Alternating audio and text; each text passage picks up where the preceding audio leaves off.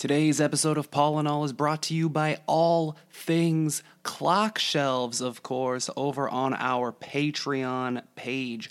Right now, you can hear two bonus episodes of Paul and All sales tales based episodes where myself and two guests, Zach Tonkin and Jake Wolkin, respectively, uh, discuss various aspects of working in the blasted grocery store, as we've come to call it here in the Clock Shelves universe. Um, you could check out those right now on Patreon, exclusively on Patreon. They will not ever be released into the main feed. We name names and all sorts of stuff there. You could go check them out right now. Also on our Patreon, we are doing a new show from the shelves. Of course, you've heard versions of that on the podcast already. Myself and some guests discuss uh, things we've been enjoying and consuming, whether that be media, food, uh, meditation practices, uh, business related things, Instagram pages, all sorts of stuff that we are uh, consuming and enjoying. You can hear all about that from the shelves over on our Patreon. And of course, um, upcoming episodes of All. Uh, upcoming episodes of MCU and me, and so much more. We know we've been behind in releasing stuff here on the main feed. We are getting back to that very, very soon. I promise. In the meantime, you can head on over to Clock Shelves on Patreon. It's patreon.com slash clockshelves. Throw some dough if you choose to do so. Show us some support. You'll hear some clips from some of those things later on, and a kind of new thing in this episode overall. So check it out, patreon.com slash clockshelves. Until then, let's get on with the episode.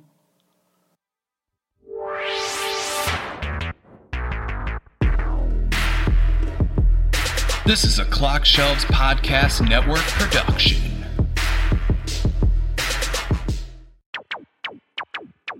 Time for your host, JPC, talking about childhood to travel to film and TV.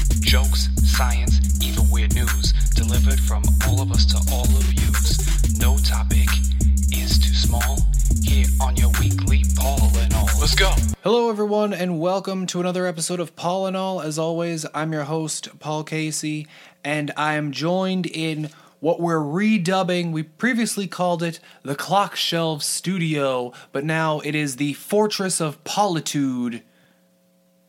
Now that I hear it out loud, I'm not quite sure if I like it. Anyway, joining me today in person is somebody who I have wanted to have back on the show for quite a while now. We're going to get into that. But before we do, let's let him reintroduce himself. Go ahead, sir. You know him as uh, Ryan Kratz because that's his name. That's me. Sure. um, yes, that is how we know you, is as Ryan Kratz. Um, featured on the show previously. At um, least once or twice. Yes. Uh, so as I said, tried to try. I've been trying to get you back on the show for a little while now, and we did actually. We had you on the show a few months ago, but unfortunately, that episode will never be heard because due to a file mix-up, it got deleted. And that was a fantastic conversation that we had. Yeah. We talked about music. I told a funny work story. Um, we we spilled all sorts of things that um, we are going to Yeah, get was, into some there was of it. teasers. Yeah, there, There- I forgot well, about all the so, teasers. So here, so the teaser is is sort of the the um when I I said to Ryan like It's oh cra- it, realistically, it's already that time of year again where like we wanted to. well so that's that kind of brings it to uh where I wanted to go because I've been messaging Ryan for a few days now saying hey you know um for anybody who doesn't know we are uh, we're wrapping up 2020 Um, this is potentially the last All of the year. Now we're not at the the point where we should be in terms of like had we released an episode every week starting from all the way back in 2017, but we are wrapping up 2020, and um, we might be able to sneak one more episode in there. I'm not 100% sure. Uh, but um, we are getting near the end of the year. This has been quite the crazy year for yours truly. But we and are yours untruly. Actually, it's been, it's been crazy. yes, no, everybody. absolutely, it has. Um, but uh, we let's see, how do I want to go about this? So we're still in the the COVID era.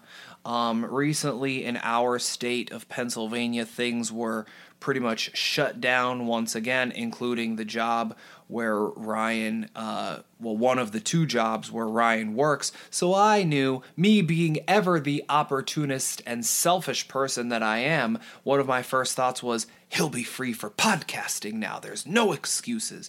So I've been hitting him up almost daily, going, What do you got going on today? What do you got going on today? What do you got going on tomorrow? And so on and so forth. And I finally wore him down, got him into the Fortress of Politude. I'm saying it more to see if it kick starts in my brain going, Yeah, that sounds good. I'm still not 100% sold on it. Well, the first time you said it, you didn't actually say it out loud. You said what was previously the Clock Shelf Studio is now, and then just didn't say anything. And then you said, "Now that I say it out I loud, I didn't say it out loud? No, wait, what? Did I? I thought I did. you did, yeah." Oh, all right. Which don't don't do that to me, man. Um. anyway, um. So I mean, I heard you. So if you didn't, then we're a lot closer the, than the I thought. yeah, the Um, waves are working. So, without getting too much into the story, because again, you know, not there's some things I'm not talking about, uh, you know, publicly or or whatever. Last year at about this time, um, I was going through something incredibly terrible. Few people have, if you know, you know. If you don't, either um, it's not meant for you to know, or maybe you'll know one day. Uh, you know, whatever. I was in a very bad state. Ryan was pretty much almost living here with me because we were working on a super secret project. When we release the project, you'll a thousand percent know what he's talking about. Absolutely. But one of the things that kind of sparked it is so over the last few years, um, many of you, if you're a regular listener of the show, you'll remember that I did um, a uh, a wrestling podcast and whatever, and I've been get I've been getting into listening to wrestling podcasts over the last few years, um, where you know guys who were in positions of power in wrestling in the 80s, 90s, and early 2000s kind of tell some backstage stories, which is something that I absolutely love listening to. Um, I've talked many times about how I'm a big fan of like behind the scenes in film and all that sort of stuff. So, um, it stands to reason, of course, that I would want to hear behind the scenes of of wrestling and whatnot. Um, so one of the things I, I had, I had an idea. I don't know how much we want to get into this. So you stop me if I start going a little too far. Okay. I'm fine with releasing any information.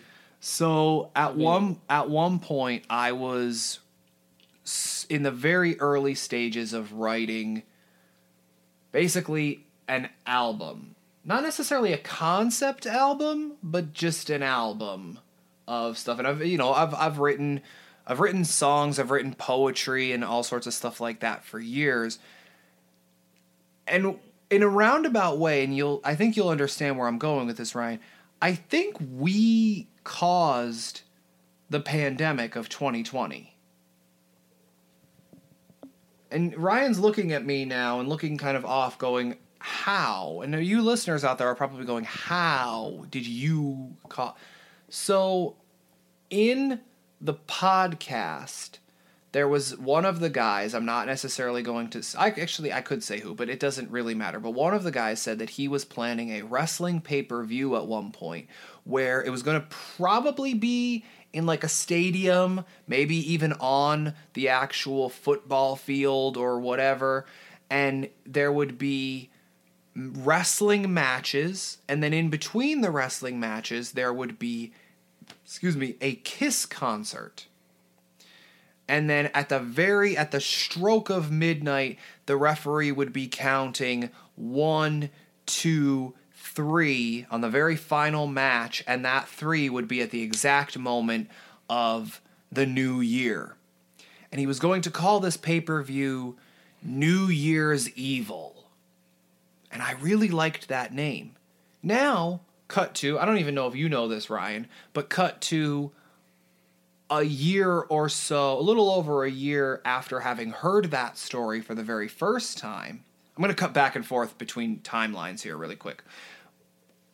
WWE is now doing a pay per view equivalent event in probably a week or so called New Year's Evil. so, cut back to sometime last year, I really latched onto that name, New Year's Evil, and and almost immediately. So I was listening to this podcast while at the job that I had, um, where if you go back and listen to, um, I shoot things for a living. Um, that that particular job. Um, I got to listen. I got to have my headphones in pretty much all day and and whatever. So I got to listen to a boatload of podcasts and catch up on stuff and whatever. So I started kind of mulling over some some lyrics in my head and started writing that. I started writing a few other songs or whatever, and it, it basically turned into, um, you know, that mixed with you know stuff that happened, the the breakup. We'll just say that and leave that as it is. Mulled into what I then called Ryan over for when I, you know, when everything happened, and I'm like, hey man, you you make music. I write lyrics. Ryan writes lyrics as well. I'd like that on the record because I know if I don't, he'll probably kick me. Yeah, but not not like I want my lyrics to be deeper, but they Do I, do, are you saying I write deep lyrics? you write deeper than I do for sure. All right, you hear that? I go deep. Tell your friends. No, I'm kidding. Um, um so deep. Um, um, but no. So I I was writing stuff and I was like, oh man, you know, we could and we we started to like crank some stuff out. Like we started like with a lot of steam, and then, you know, real life sort of happened. Ryan was going for jobs and I was, you know, I needed to get back into working and whatever. And so we were still hanging out, we were still working on stuff. One of the biggest problems was when it came time to actually lay down vocals for stuff. It was difficult because here in the Fortress of Politude, it becomes a bit difficult. Talking is one thing, but actually singing and projecting and, and finding a space where it wouldn't necessarily echo back into the rest of the the space or into you know um, the neighbor space basically it became a bit more difficult and and you know again real life happened and and we sort of lost a little bit of steam but the original plan was we were going to put out at least a song and potentially a music video and then like a like an EP of like five songs About five, yeah. yeah and it was going to be called New Year's Evil. Now, the way that I, I say I think we sort of caused 2020, the whole like the pandemic and, and all of the, the terrible things. Do you remember the lyrics of how my song New Year's Evil goes? It's time to take a quick break and listen to a clip from Sales Tales. That's one of those Patreon exclusive episodes of Paul and All that I talked about, a bonus episode, if you will. Um, here is Zach and I discussing the concept of being a manager, but are you really being a manager? And how do they treat people and managers, especially at the blasted grocery store? Here's a clip of that episode. That's You know- well. That's the thing is, be, and and you ask any manager, and they'll tell you the same thing. They don't, no matter what time they get out for the day or whatever, they don't go home. Even if they have to do a clopen, which to be fair, I, I did see quite a few managers there do that, whether it was on purpose or just because, as we talked about briefly before we started, most managers uh, don't think that the place can run without them for a day. um, especially before a, a big holiday or a big sale or something like that.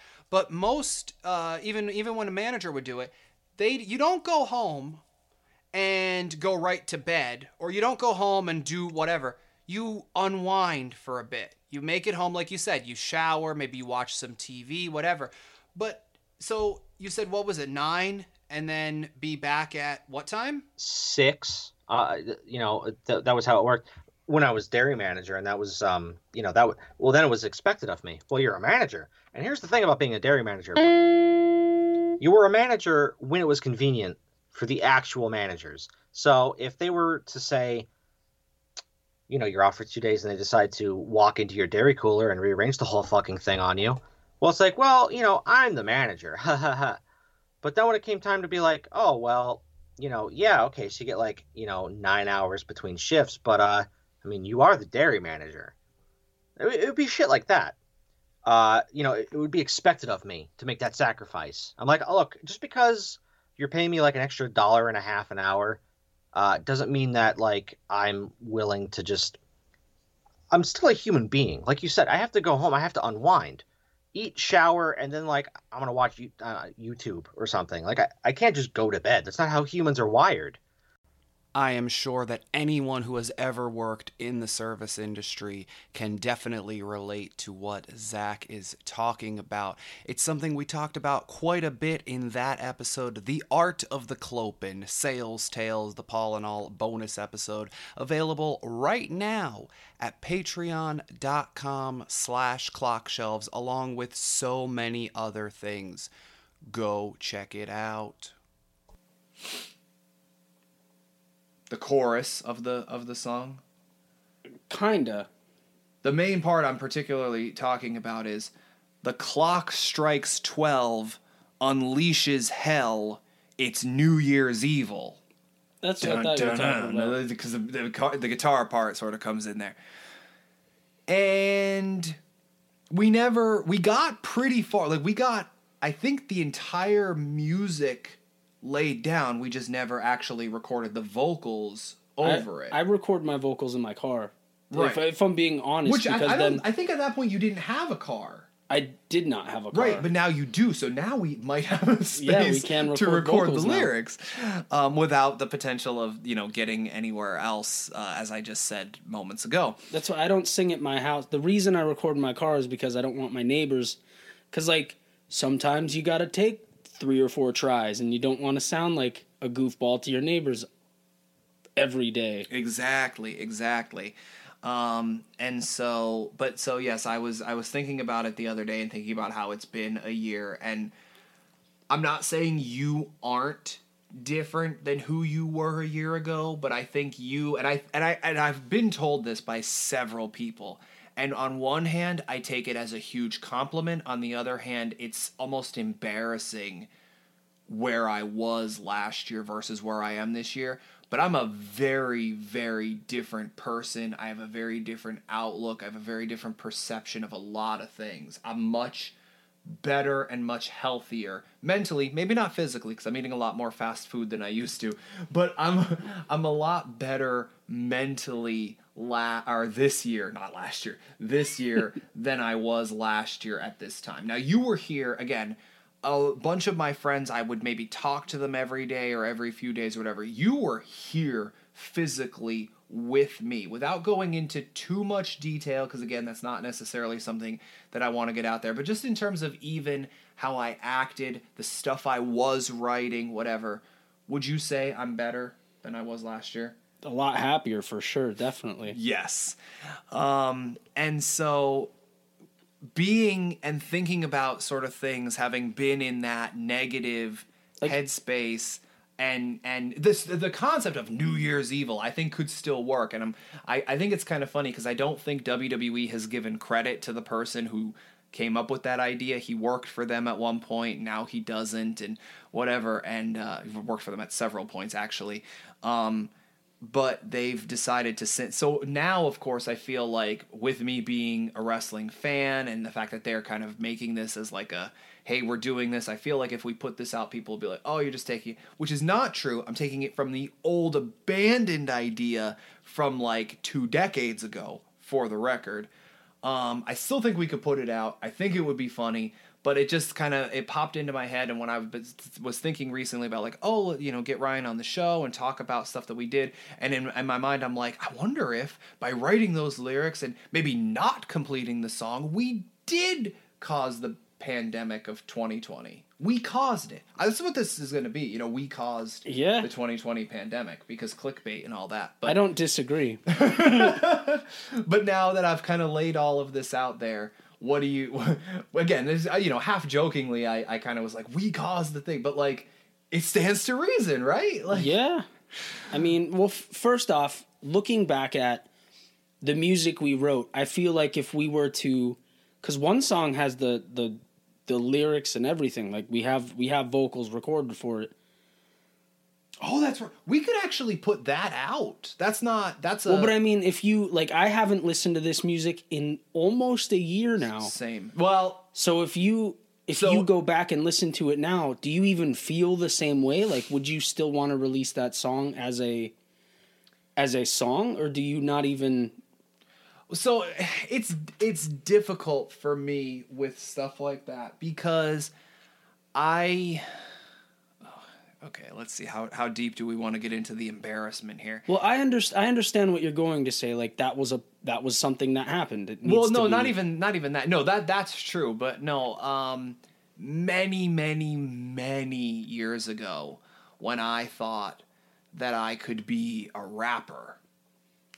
And I I've said it before and I'll say it again. Somewhere out there on the internet are two mixtapes of your boy, me, and you know, I feel like I should offer That was a his rap name. No, it was actually there is a Your rap. boy me. I was gonna say there is a rapper who goes by the name Ya Boy, um, Huh. but uh, no, I feel like I should offer some sort of prize if anybody could could find If those. they're, if they're found, Yeah. return them to. um, well, I have them somewhere. I have all the stuff that I that I did. Um, but yes, there are two mixtapes of me. But the so, uh, I write things, whether it's music or poetry or scripts or whatever, because I have something to say.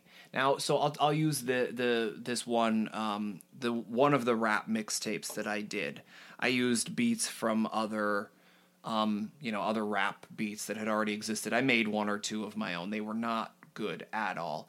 Um, I was feuding, beefing, as they say in the rap industry, with a former friend of mine. Um, childish stuff. The lyrics I said not so childish because I I kind of I went after him like really badly. Um, but when I put it out, like I I pro- I wrote it, I produced it, recorded all that stuff, and I put it all out. By the time I was done and ready to release it, I even put out, I, th- I think maybe a video or something with it where I said, like, listen, I wrote all of this like months ago when I was much angrier and whatever. Like, I'm putting this out there because it's something that I did. It's something that I'm like proud to like show off my skills, quote unquote. But I don't feel this way anymore about this person. It's one of those things where I I gave the person too much of my energy that I shouldn't have. And so it was like, I'm done. Like, because, you know, and I'm sure, I know you don't necessarily listen to rap that much, but I'm sure anybody out there who knows, you put something out there, then somebody has to respond, and then it's like, well, then does the original person respond, and is it going to be a back and forth or whatever? So, like, my thought at that point was, I've made this. I got out everything I wanted to say. If he wants to respond, that's on him. But like mentally, I am moving on from this situation. I I'm not in this headspace anymore. It it is what it is. He heard it. He got mad. I'm gonna write something to. He couldn't because he's not that good at writing that sort of stuff, in my opinion. The flames are lit again. Yeah. You know, um, but uh, yeah, I just it was like, and he got, and I I tried telling him like I I'm not in that headspace anymore. Like if you want to come after me or whatever, go ahead, but like I'm I'm I'm done. I put it out there because I spent the time working on it and and I I again, I thought that there were like some good rhymes that I got in there and and stuff like that, but like I was just I was done with the whole situation sort of thing, you know. But I would feel similarly with this, I think, where like I'm not in that headspace anymore. But like we put so much time and effort into writing this and trying to get it made that I'm sure we could do it. But I'm sure there would be some things where we look at it now going like could we make it better? Would it ruin what it originally was? Do I still feel that same way? No. As you may be aware, uh, not only do I write songs, as discussed in this episode, I also write scripts, films, television, so on and so forth. And there is uh, several episodes of Paul and All available early and uninterrupted on our Patreon. They will, of course, be coming out very soon in this main feed, where I've searched through the archives, through the vault of all things clock shelves, and found an old script that I wrote. Got my actor friend Ellsworth to sit in on uh, me reading it and we sort of discuss it, critique, and criticize. So here is a clip from one of the many episodes upcoming. Uh, Vice, where you get to hear us sort of talk about the script that I wrote. So here is a clip of me reading and Ellsworth reacting a bit to Vice. Because I feel like Jake's such like like I feel like he's gonna be our like. As long as I almost feel like what as long as like he, I feel like Carl needs to trip and fall along the way. Let, So, let's see I what happens. Okay, let's see what happens. Let's see what happens. I mean, Uh, look, dude, I broke the ice cream out, man. I'm fucking enjoying myself. uh, cut to interior precinct, Captain Adele's office moments later. Upon entering the office, Captain Adele is sitting at his desk. Another man, Agent Gillis, 40s, is standing to the side. Captain Adele motions for Carl to sit. Captain Adele, Carl, I called you in here because I found out some interesting news. Carl, yes? Captain Adele, pointing to Gillis. This is Agent Gillis from the Bureau. Seems you two have something in common. Carl turns his attention to Agent Gillis. Agent, yeah, Agent Gillis. It's come to our attention that you've been investigating the illegal gambling dealings of one Jake Sterling. Carl. He and his wife, yes. Agent Gillis. Yes, well, we've also been on their trail, and we were hoping to spread the wealth, share some information. Carl looks at Agent Gillis hesitantly. Carl. That's all well and good, but how do I know you won't go all fed on me? Me and my guys do all the legwork, you swoop in, take all the credit, and make national headlines. Agent Gillis. Are you in this for the headlines or because you want to do the right thing? Carl. That didn't answer my question. Agent Gillis. And you didn't answer mine. Awkward silence. Finally, Captain Adele speaks up. Captain Adele. Officer Hawks, you may at least want to hear what Agent Gillis has to say. Carl looks at Gillis, waiting for him to speak. Agent Gillis. We have a man on the inside. Carl is shocked. Agent Gillis. We've had him in for a while. He's worked his way up pretty high. Whereas, from what I hear, you already blew your chance at undercover work. So, officer, what'll it be? Team up with the big boys for a chance to nab the big bad gambler and risk a chance at losing national headlines? Or hopelessly trying to dig up dirt on a guy who already knows you're after him, thereby surely losing your chance at national headlines? There's another. Ooh. I like this guy. I like this guy. But like what how much of it would I want to keep? You know what I mean? It's like the the That's what I mean. Is if we start if we start messing with it, it will end up being a different song because we are different people now. Like if I if I go back and rewrite any of my if I just pick a song from, I think most of my songs are two years old now at this point. If I go back and pick one of them and rewrite it now, I already started messing with "Life Goes On." That was the first song I ever wrote. I started messing with it. It's not even. It's a different song now because I learned how to play new stuff on the guitar. I I'm not in that specific headspace that I was that night. That night when I was recording the music video, I fell down my steps because it was raining outside and I didn't know that it froze. Well, that's and it's like like one of the things that immediately comes to mind is like, um, not that Wonderwall. You know, he he wrote that. If I'm not mistaken, he wrote that for his wife, who had been his girlfriend for such a long time, and then became his wife. I think mother of his kids, whatever. And they've since split up. Now that's like I'm not, I mean they have other songs, but that's like the Oasis song. You know what I mean? Like if you Yeah. if you had to pick like that's the one.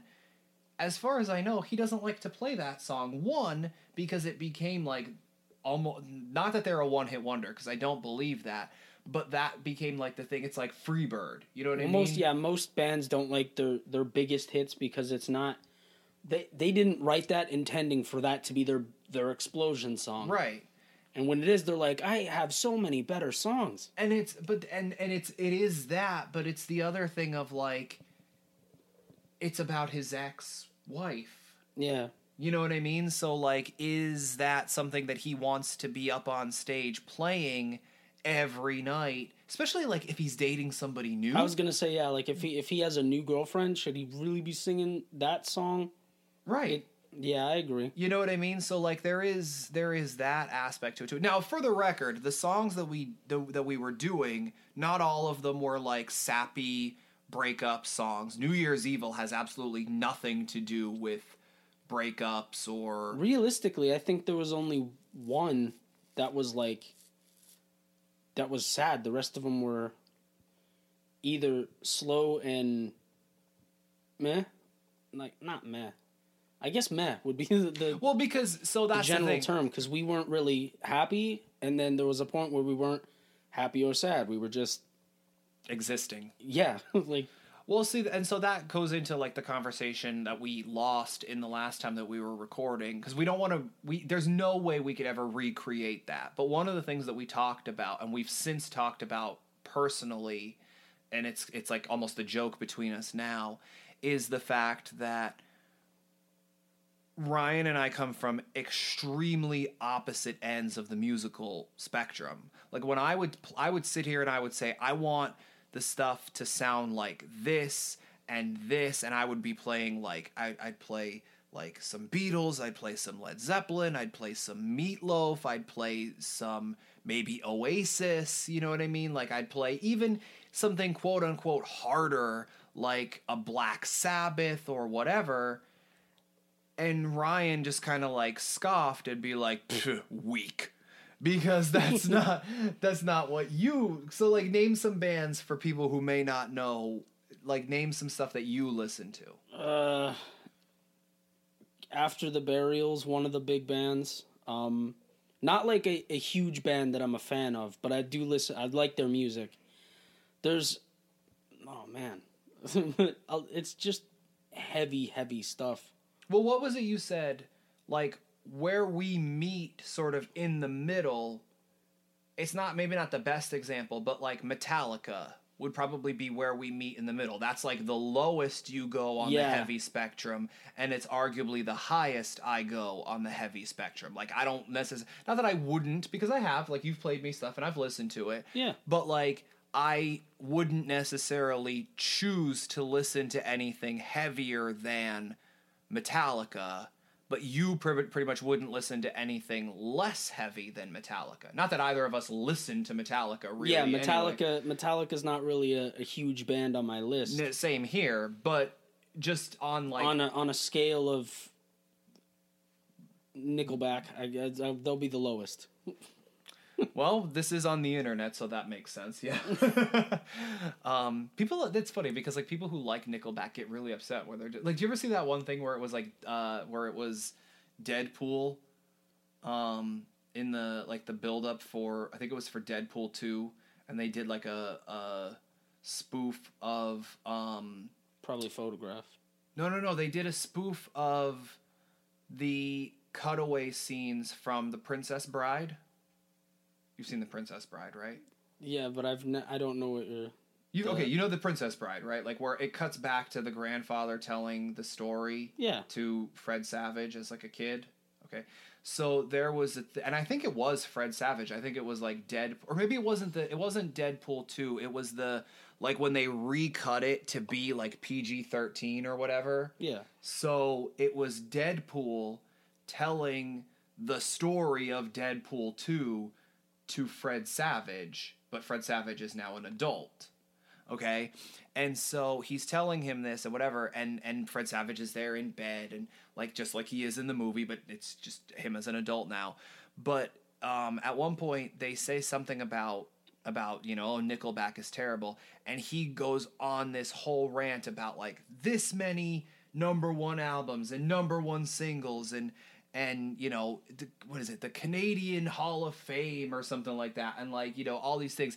And he's just you know this many records sold and all this stuff. And he's just like so really are they the worst thing? whatever. And people who like Nickelback were like he gets it! Yes! This is what we've been saying! Screw you internet trolls! Like Do you want to know?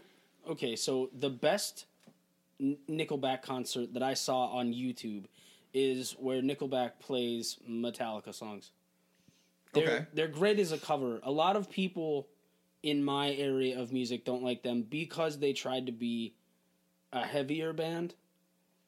Like Corey Taylor from Slipknot, he has two bands. He has like a, a regular rock band like Nickelback where they're Stone Sour, and he's also the vocalist for Slipknot where he's not he's not trying to make one band hard and one band a soft band like or he's not trying to make Stone Sour a heavy band because they're not. But Nickelback tried to do that where they went they tried to make heavy songs and it was like you can't you can't be a number one pop star and also a heavy band. You can't you got to pick one. No, see, I disagree. Ice T, the rapper Ice T, has his rap stuff that he Well, yeah, does. and he has body He has body count. By the way, that I I think that's heavy. Like Did I say body bag? I think you might have, but body count. I like them. That's I mean that's I that's, saw him and I saw that at saw him saw that band at uh Now that's that's probably on the on the lower end of heavy for you. Yeah. But that's probably on the higher end of heavy for me. I really like body count. Um, they're actually one of the they're in almost a, a constant rotation on my Pandora. Um, but I yeah, so I would disagree where you you say you can't do. He he does. He's he's. I mean, granted, they're both hardcore, and he he does he does like But they're the not- same lyrical style in But- terms of like what he talks about. but he's doing it the way Corey Taylor did it like I just said where he has two separate things. yes, He is not Nickelback the the nighttime crowd Nickelback and the daytime crowd Nickelback. but then again, and I mean, granted, it was in a time when there wasn't as many things out there musically. Led Zeppelin, people say they disagreed with it, but people say that they are like the founders of heavy metal because like oh, John well, I mean, Bonham's drumming. You could, you could but- use everything as like a an intro to heavy metal because everything helped no, no, no, but, but but but they like there are there are music critics who say that, and like Led Zeppelin is like, no, we're not. Like they're like a third, more than a third of our stuff is folk music. yeah, You know what I mean? But like you listen to just eh, Led Zeppelin 3 or Led Zeppelin 4, which is 4 is contains Stairway to Heaven. I know you know that and many people may know that, but just as a point of reference. And 3 there's a lot of like acoustic and and folk type stuff.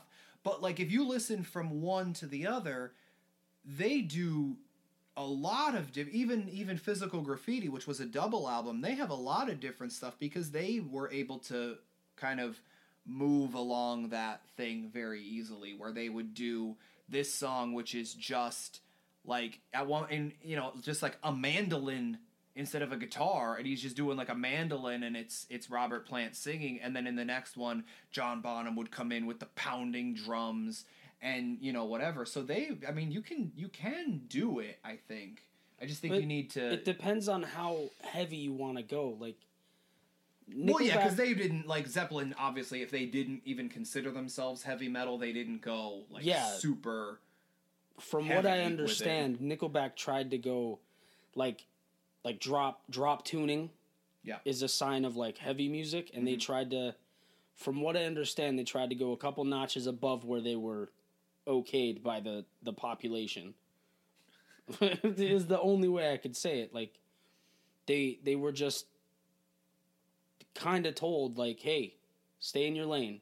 That like that's because the But see, I gotta to, to be fair, and not that I want to be the Nickelback defender, but like I kind of I can kind of be cool with that because like going outside of your comfort zone is like a it's a fun interesting thing. Like that's that's the whole thing that a lot of bands face with like their sophomore al- i mean how many times have you heard about that where like the sophomore album is like the one where they either fall off or people really like it because it's either they they did the same thing and it's not just music film it's the same thing you know what i mean does a director what does a director do for their second one do they make almost a carbon copy of the, the first movie that they did do they go completely out of the box do they whatever But that's that's kind of different though, in my opinion, because as a as a director, you'd want to show your wide variety of stuff. Like but some people don't Nickelback is what what would be the opposite of selling out? Selling in? I don't know Like when okay, so like the the music I listen to, that the heavy screams, the the loud breakdowns, the yes or no pig squeals Yes. we've talked about this before but i don't remember the yes, but there's a like I don't believe in inward screaming. I don't I don't like that. i don't know what that means but okay Like in. Gotcha. You breathe inward to scream Gotcha. to make the noise. Um but I don't remember what I was saying. selling in you were saying Oh yeah, the the music I listen to, if they were to try to write a pop song, people would say that they're they're selling out.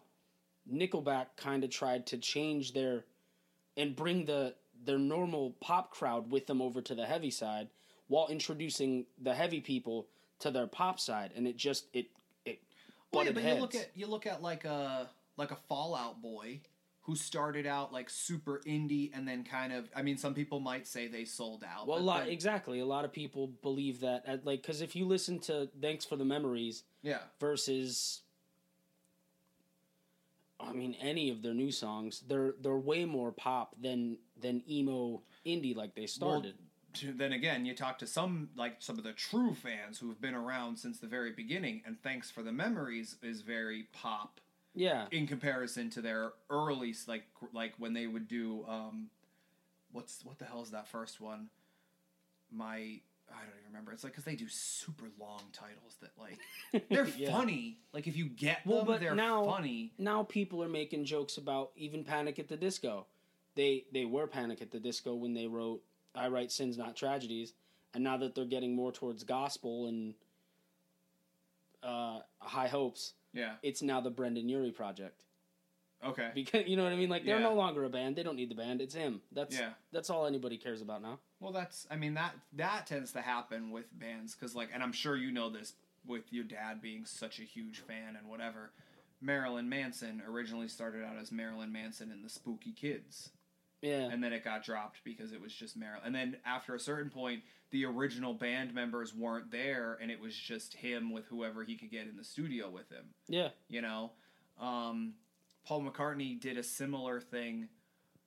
Well it's not the same but it's similar in like like john lennon like when the beatles kind of split john lennon was like we're gonna and, and that's why it was john lennon and the plastic ono band because it was plastic. It could be molded and formed however he needed it. If he could get these people in the studio with him for this song that's what it would be if he could get these people for the you know P- person a b and c for song one d e and f for song two whatever there was no fixed band. Now, if he could get person A to be on both records, that's great, you know, whatever. Whereas Paul, and but he, but it was also a thing where he wanted it to be his name out there, not necessarily for a selfish reason, but partly because it would sell Yeah, yeah. records. I mean, Yeah, I guess that is. I guess people that is would be more selfish. int- yeah but i mean you wouldn't want you wouldn't want to put your heart and soul into something and then put somebody else's name on it and then be like all right well i don't care about that guy so why would i listen to this at But Paul McCartney, on the other hand, especially because they had such the falling out that they did, Paul McCartney, on the other hand, was like like he did a few albums on his own, but then he formed a new band, Wings. Now sometimes it was Paul McCartney and Wings, but he's just like I want it to just be Wings. I'm part of this band, and then it became him, his wife, and one other guy were like the three main people that stayed, and they would get different session musicians, and now it's to the point where he pretty much does if there's 10 musical parts on an album he does eight of them yeah because he's always been able to do guitar bass drums all that stuff. He'll get maybe a person in to do like a violin or something if he wants it for like a particular album. But he's very much almost like a like a rob zombie in that way of like i'm just gonna do all the instruments myself unless there's something i can't do. Or a trent reznor same thing. I was and gonna then say when, trent reznor and then go out um, on tour and it's different touring musicians to play all of those parts. Well trent reznor has a lot of the same musicians now. He just tends to stick with the same the same people when he's when he tours Yeah. but when he's in the studio it's just him Well, I mean, he has a drummer, and he has well, if he's not using drum pads, yeah uh, and then he has a guy who sort of specializes in the the synth area. All right, interrupting the episode once again to play you yet another clip from a Paul and All bonus episode. Uh, only available on our Patreon page. Available exclusively there. You're going to hear a minor uh, cut in this clip only because names are named, much like in the clip you heard earlier. Uh, this is once again me discussing working at the blasted grocery store and the time that I got s- accused of sexual harassment for stopping a rumor. What? Hear about that and more on patreon.com slash clockshelves available right now. But as a little taste a little tease for you here is a clip of that. Let's well let's put it into perspective of i couldn't have been more than 22 23 at the time. So it was even before you and i had ever met. Um and she was probably 19 20 maybe 21 at the time so when i say young lady it's not 30 year old paul saying young lady it's you know early 20 year old paul saying young lady um but this young lady gets hired absolutely gorgeous. The the instant crush of all the guys of that age that worked there. So they're all somehow some way shooting their shot with her. I'm not a shoot your shot type of person because I I look like I look so I know better. So um I, you know, we were friends on Facebook, we would talk and whatever and um somehow or another, one of the guys in seafood, which was also very much near uh, the produce department, says to me, Oh, yeah, so I heard you and this young lady. It doesn't matter. Her name was. It doesn't matter because I don't think anybody would ever be able to find her at this point, but that was her name. You know, oh yeah, I heard you two are hooking up. He used worse language that I will not use just out of decency. But, you know, basically he heard that we were hooking up and whatever. Now, me, now most guys, I think, would be like, yeah, whatever. Even if they weren't, they would want to, you know, quote unquote, take credit for that. That's not my style. Because I don't. I never got people like that. Like that's uh, you know so risky to of a lie. I mean, if you were to be like, yeah, that's right, you did hear right, and then like she shot it down, or there were tons of other people that just proved you wrong, then you look like an idiot. Like it's it's one of those lies that can almost easily be uncovered. But um even oh why can't I remember his name? Dave Grohl. He he basically tracked his whole first album with the Foo Fighters Yeah. because he he's a, a great drummer. A Well, see, great there you go. You want guitarist, to a talk great somebody who, vocalist. who changed. I'm not not saying that he said, "Hey, They- Nirvana fans, you're gonna come." They didn't want to you're be grunge though.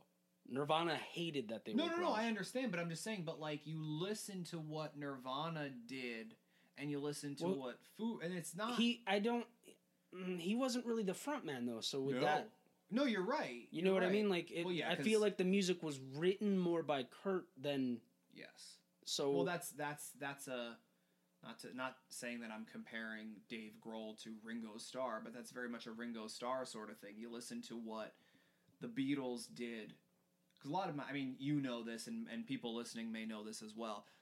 As much as I I know, and you and I we have talked about music almost this entire last year. Anytime we're together, we could have like a really good, decent conversation about music. Somehow, some way, I always bring it back to Beatles or Led Zeppelin, just like I always bring something back to wrestling. Like you talk these are about my- what you know. these Like, are my yeah, these are my they're they're my touchstones basically.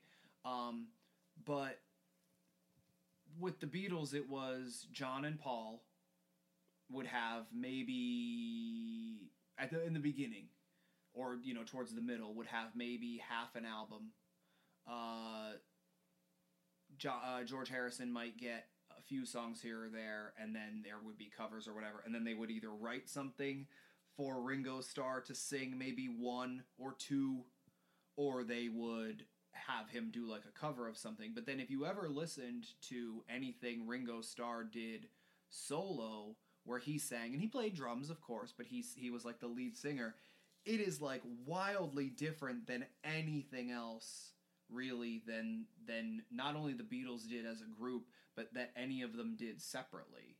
Because he kind of did like takes on like not classic music in terms of like Beethoven or Bach or anything like that. yeah. But he took like songs from like the 30s and 40s and like made them like kind of more so almost like swing, like yeah, but he but he didn't do swing. It was okay. So you know because we talked about this it privately once before the postmodern jukebox, right? Yeah. Where they take like modern music, make it swing music. yeah, He would do almost the opposite, where he would take maybe some swing music or even like an Elvis type thing, which Elvis was rock and roll and whatever, um, or or like blues type stuff. But he would make it more 60s, 70s, where maybe it would have like some disco influence or something like that. You know what I mean? So he would do that sort of thing. Um, but it's that was incredibly different than what almost any of the other Beatles were doing at that time in their solo careers. yeah. I mean, except for Paul McCartney. Wings did some uh, Silly Love Songs is 100% a disco song. Like, you know what I mean? Yeah. Like, that's disco if there ever was a disco song. Um, I think the only thing more disco than that is the Bee Gees. Um, Well, from what I understand, they don't even like that. That they are known for disco. Who's that? The Bee Gees? Yeah. Oh, I don't know. From what I understand, like, no, okay, so when you think Bee Gees, name the song. Um, oh my gosh. I could l- tell you the lyrics. Uh, Staying Alive. Staying Alive. Yeah. From what I understand, that was the one song on that on that album that was disco, and that's the one song that took off, and like it wasn't it wasn't like a one hit wonder situation. If you were into them, you were into them, but that's the song that blew up, and they were like, "Come on, Yeah. really?" Well, that's I mean going back to to sort of our thing, the one song that we did, which is like the sad, heartbroken, lovey-dovey type thing.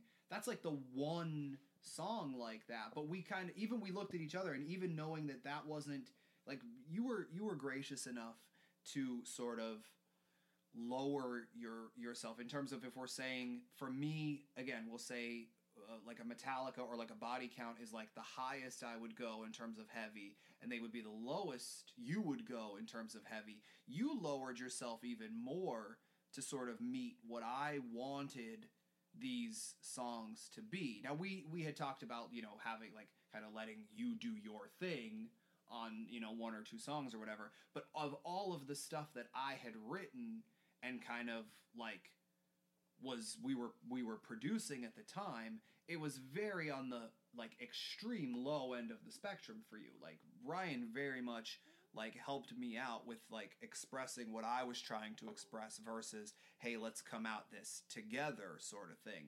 But like we as we were going through and like I said, we had 5. I think we ultimately expanded that to be maybe a full 12 I think for like we an album. we we have an idea for 12. Like we have 5 thought through and and planned out and then we were like after we released those 5 for the EP, the plan is to release the whole 12 as the album. Yes. Um and we but like of that the one like we kind of looked and we were like, well what could be like our single? Like obviously New Year's Evil because it was like the title thing and we were like, "Oh, we could put it out right around the time of New Year's and whatever."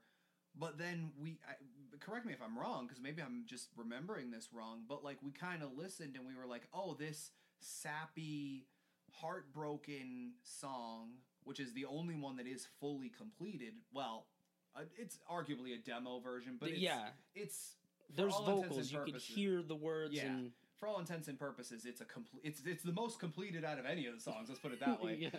Um, but that one would probably be like the quote unquote single of Well- this thing, right? And like we kind of It- It depends because when I when I think of releasing a single, I think of releasing something that expresses what the the whole album's going to be. Where like if people hear that single and they're like, "Oh, it's going to be a sad, sappy album," but it's like that's the only sad, sappy song we have. So don't judge the whole album based off that. yes, And like if we released that would be one single, and then New Year's Evil would be the other single. Like which is I'm very much a fan of that, and I want to say it wasn't always, but I want to say that the again the Beatles would tend to do that, where whether it was an A side, B side sort of thing or whatever, but where they would have like a especially in the beginning when a lot of their songs were like I want to express how much I love you, whether it's I want to hold your hand, love me do, eight days a week, like all that sort of stuff, where it's like I have so much love for you and I need to express it in these wild ways through song. Because that's arguably what, the, whether even again something as simple as I want to hold your hand, like I love you so much, I literally I just want to hold your hand, you know. Yep. But then they would do stuff where it was not deeper, not darker, but it was like a different take, almost a different side of them as either again the B side or the follow up single or whatever. You know what I mean? Something that that showed a range. Yeah, because you wouldn't want to. If your whole album's heavy metal and you have one song that's acoustic, you wouldn't want to release the one acoustic song. But now your record label might because Well, you could release the one acoustic song and the heavy songs, Yes. but you wouldn't want to just release the acoustic because that throws off the whole the whole experience. First off, any previous fans you have are going to be like, "Well, wait a second, you changed the, your whole thing is changed now." So what you're saying is we should not include the sappy love song at the end of this episode because it doesn't play up what the whole musical piece was about. Well, we can we can release it, but as long as they understand that that's not the only there, there's a the album has a broader spectrum than that. You know, Yeah. No, that's absolutely true. And and and yeah, no, that's I'd like to finish it. I don't know when we'll have time. Um I feel like we should excuse me, I feel like we should try maybe within the next few days and people will know by the time this is out whether it's happened or not, but I feel like maybe within the next few days to a week before the official end of the year and so we could release this episode. I feel like we should try somehow some way to get the lyrics of the New Year's Evil song done and maybe we could put both the New Year's Evil song and the other song is called A Cry. So if if the fact that we were saying sappy, heartbroken love song didn't sum it up enough, the the song is literally called A Cry. So if you didn't get the fact that it's a sappy, heartbroken, lovey-dovey song, the title should give you that information in full.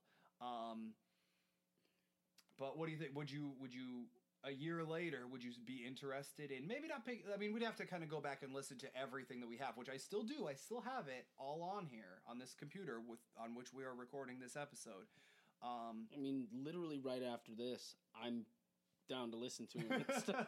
Literally start doing this because Well, I, after this, I, I mean, I don't know how much more we we have to go, but after this, I need to get a drink because, believe it or not, I went into this before getting a drink of of anything. I normally always have a drink prepared so that I can take a drink because I'm, I, you might be able to hear it in my voice. My voice is getting a, maybe a little bit deeper, a little bit drier.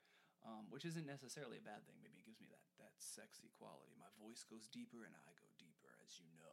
yeah, it's already been expressed. deeper.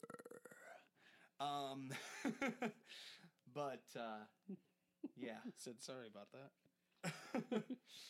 um, I don't know, man. I just like I said, I wanted to. I, I just I wanted to again. I knew we wouldn't be able to recreate the same uh, thing about music. We did get to talk about music. Oh no, yeah, and we even, I mean, we recorded that so long ago. The only way we could have recorded that exact thing is recorded the very next day, Yeah. or as soon as you were like, "Oh, it's gone." Right. Now, the one thing we did get from that recording was the Metallica comparison as sort of the, the Yeah. benchmark. Um, I don't even remember how it came about, but one, the, the, the story that I remember telling, and I could tell it briefly, but it won't, because it's not in context or whatever, it might make you laugh. Uh, might make some people out there laugh. There's a guy I used to work with. Um, he's since passed away. He liked to consider himself a big music buff and whatever, and he was always like finding these these things, whatever. And he was he was I don't remember how this came up even when we were talking about it, but he was you know trying to hit me on to like, hey man, I, I started listening to this new band. And, oh really? Yeah, yeah, they're called Placebo. And I'm like, what? And he's like, yeah, P L A C E B O. And I'm like, placebo? And he's like, no, no, no, I'm pretty sure it's placebo. And it was like me and like one other guy. Now I'd never listened. I still don't think I've ever listened to the band, but like it was me and one of the other guys at work. It was actually the guy um, who I showed you in the picture earlier, pre this recording that Yeah. I went to New Jersey with. Um, I'm pretty sure it was him as well, where he's just like, nah, dude. He's like, I've listened to them. Like, it's placebo, whatever. He's like, no, no, no, man, it's placebo. And then it was like two weeks later, I'd forgotten the entire thing. And he's like, so, um, yeah, I, uh, I listened to like some more stuff by them, and like I was watching like YouTube, and like they were doing interviews, and like it turns out you were right. Like it is placebo. Like I, I would have never known because it's placebo. Like that's what it looks like. I'm just like, you know, hand on forehead if you couldn't if you couldn't hear that. Um, face palm, as they say. I remember how that came about. Uh, the band that I listened to, Alisana, Okay. is referred to as Alisana, Alisina, and Alisana. And the crowd one night was like arguing with him. They're like, uh, actually, it's Alisana. And he's like, uh, I'm the one who came up with the name. I think I know how to pronounce it. You know, like the, the crowd was like, You're pronouncing it wrong. They're like, It's our band. yeah. We named it. Yeah. That al- that sort of thing always makes me laugh. Where it's like you don't know how to pronounce this thing that you did.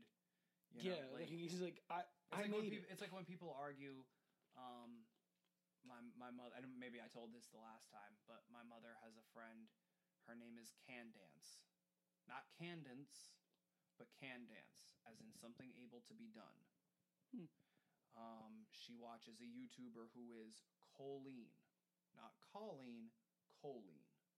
There's a girl at work, and I've asked her specifically, "How is your name pronounced?" It's Juliana.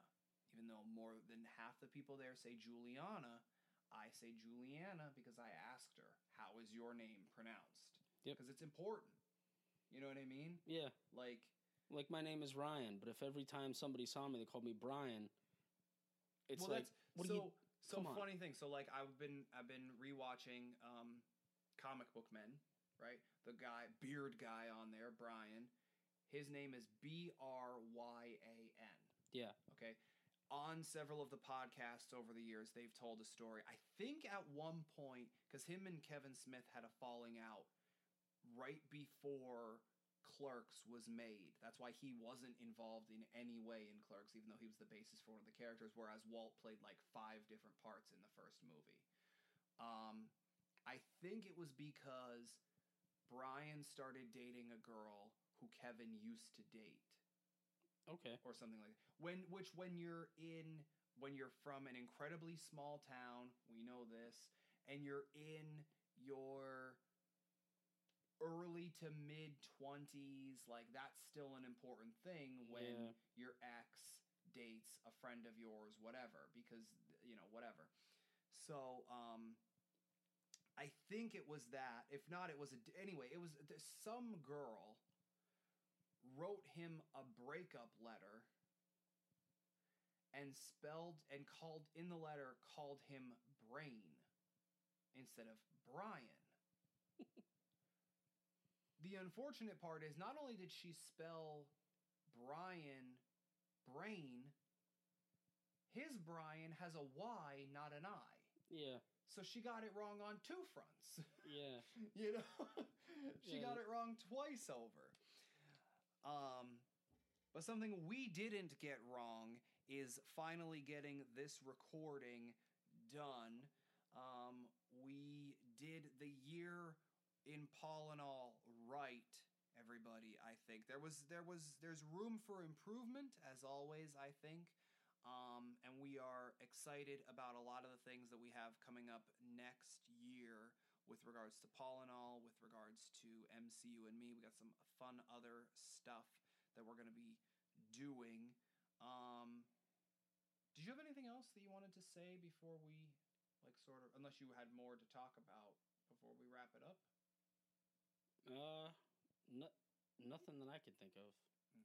Did we we covered a lot? We covered like all the points, right? Like we cuz Ryan kept so so a little peek behind the microphone. Ryan knows because we've talked about it how I sort of like the concept of sometimes the guests don't know what the episodes are about. Um, if you listen to previous episodes, you've heard Jake say that all the time, where pretty much nine times out of ten, if I message him, "Hey, you you know, I have a, I have an idea for an episode. Are you free?" and he'll be like, "Yeah," because he wants to see what I have in mind, and you know, he'll trust me. Whatever. Ellsworth is very much the same way, where I'm just like, "Hey, I have an idea. Whatever." Ryan knew I had an idea. He was texting me all day. What do I need? What do I need to bring? What do I like? What? And I'm just like, you know, it was kind of like, are we going to discuss the fact that we lost the previous time we talked about music? Yes, but there's something else. That being, I think we caused the pandemic of 2020. You didn't know that was coming up, um, but but Ryan trusts me enough to know that. Well, I think he trusts me enough as much as everybody else trusts me that no matter what, I can carry a conversation if need be. Um, but uh, yeah, so I know that was something we wanted to talk about. Um, I think we're officially committing here that uh, now that it's because we didn't talk about it for a while. Like at least I didn't talk about it like publicly. I would say like, oh, you know, my cousin is here. We're working on a super secret project and whatever.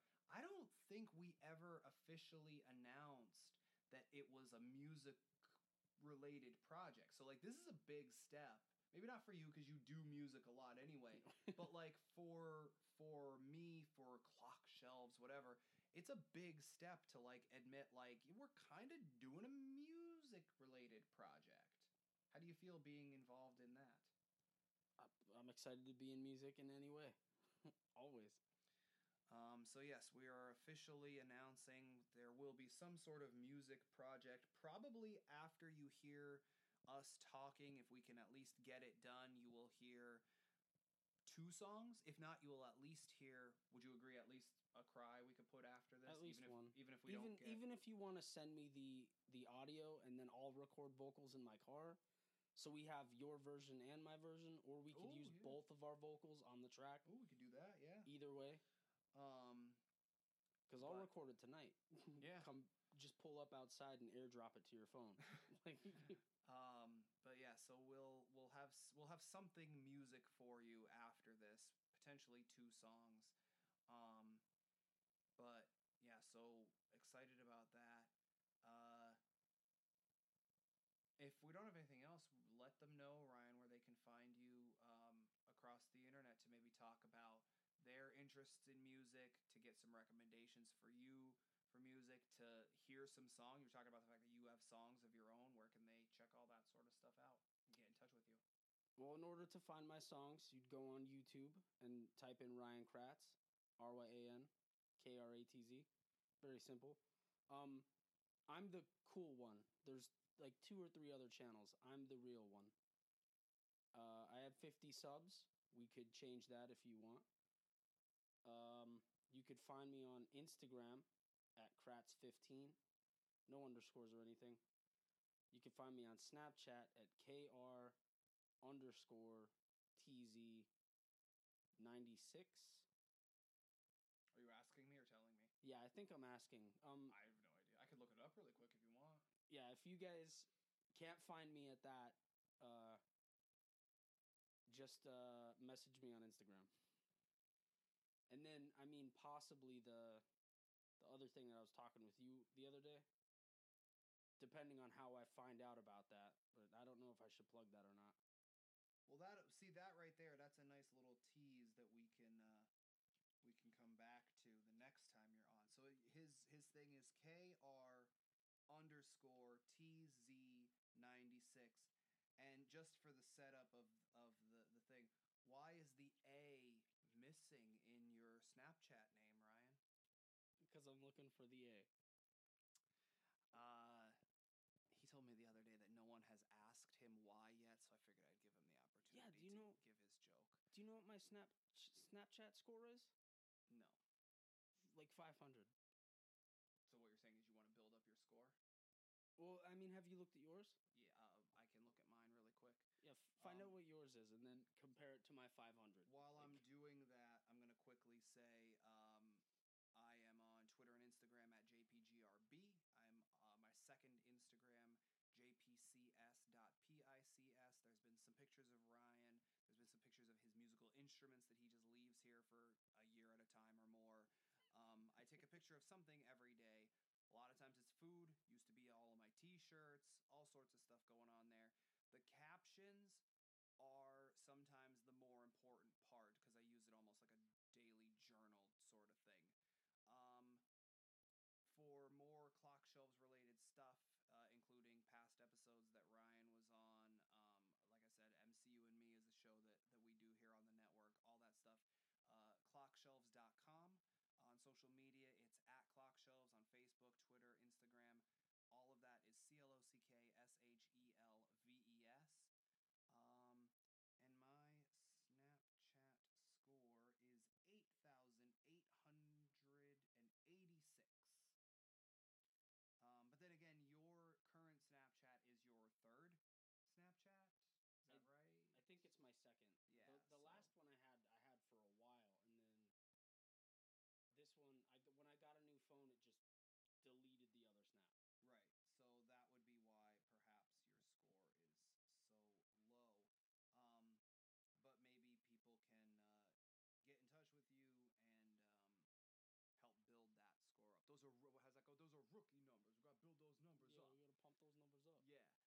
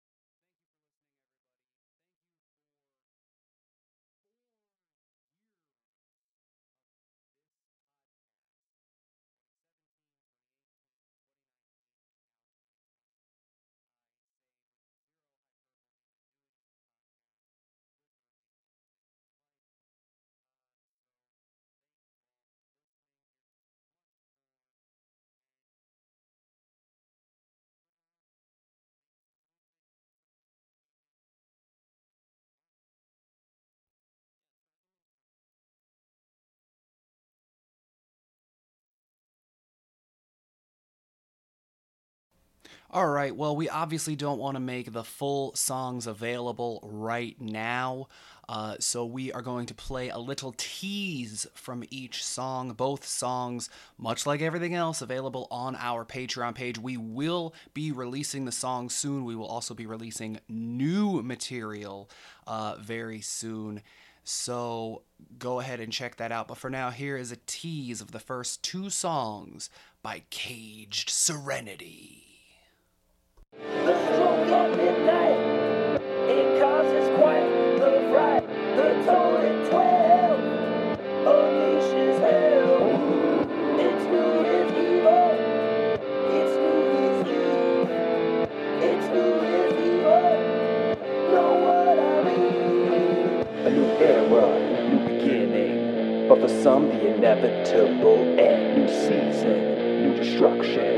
But someday we will all bend.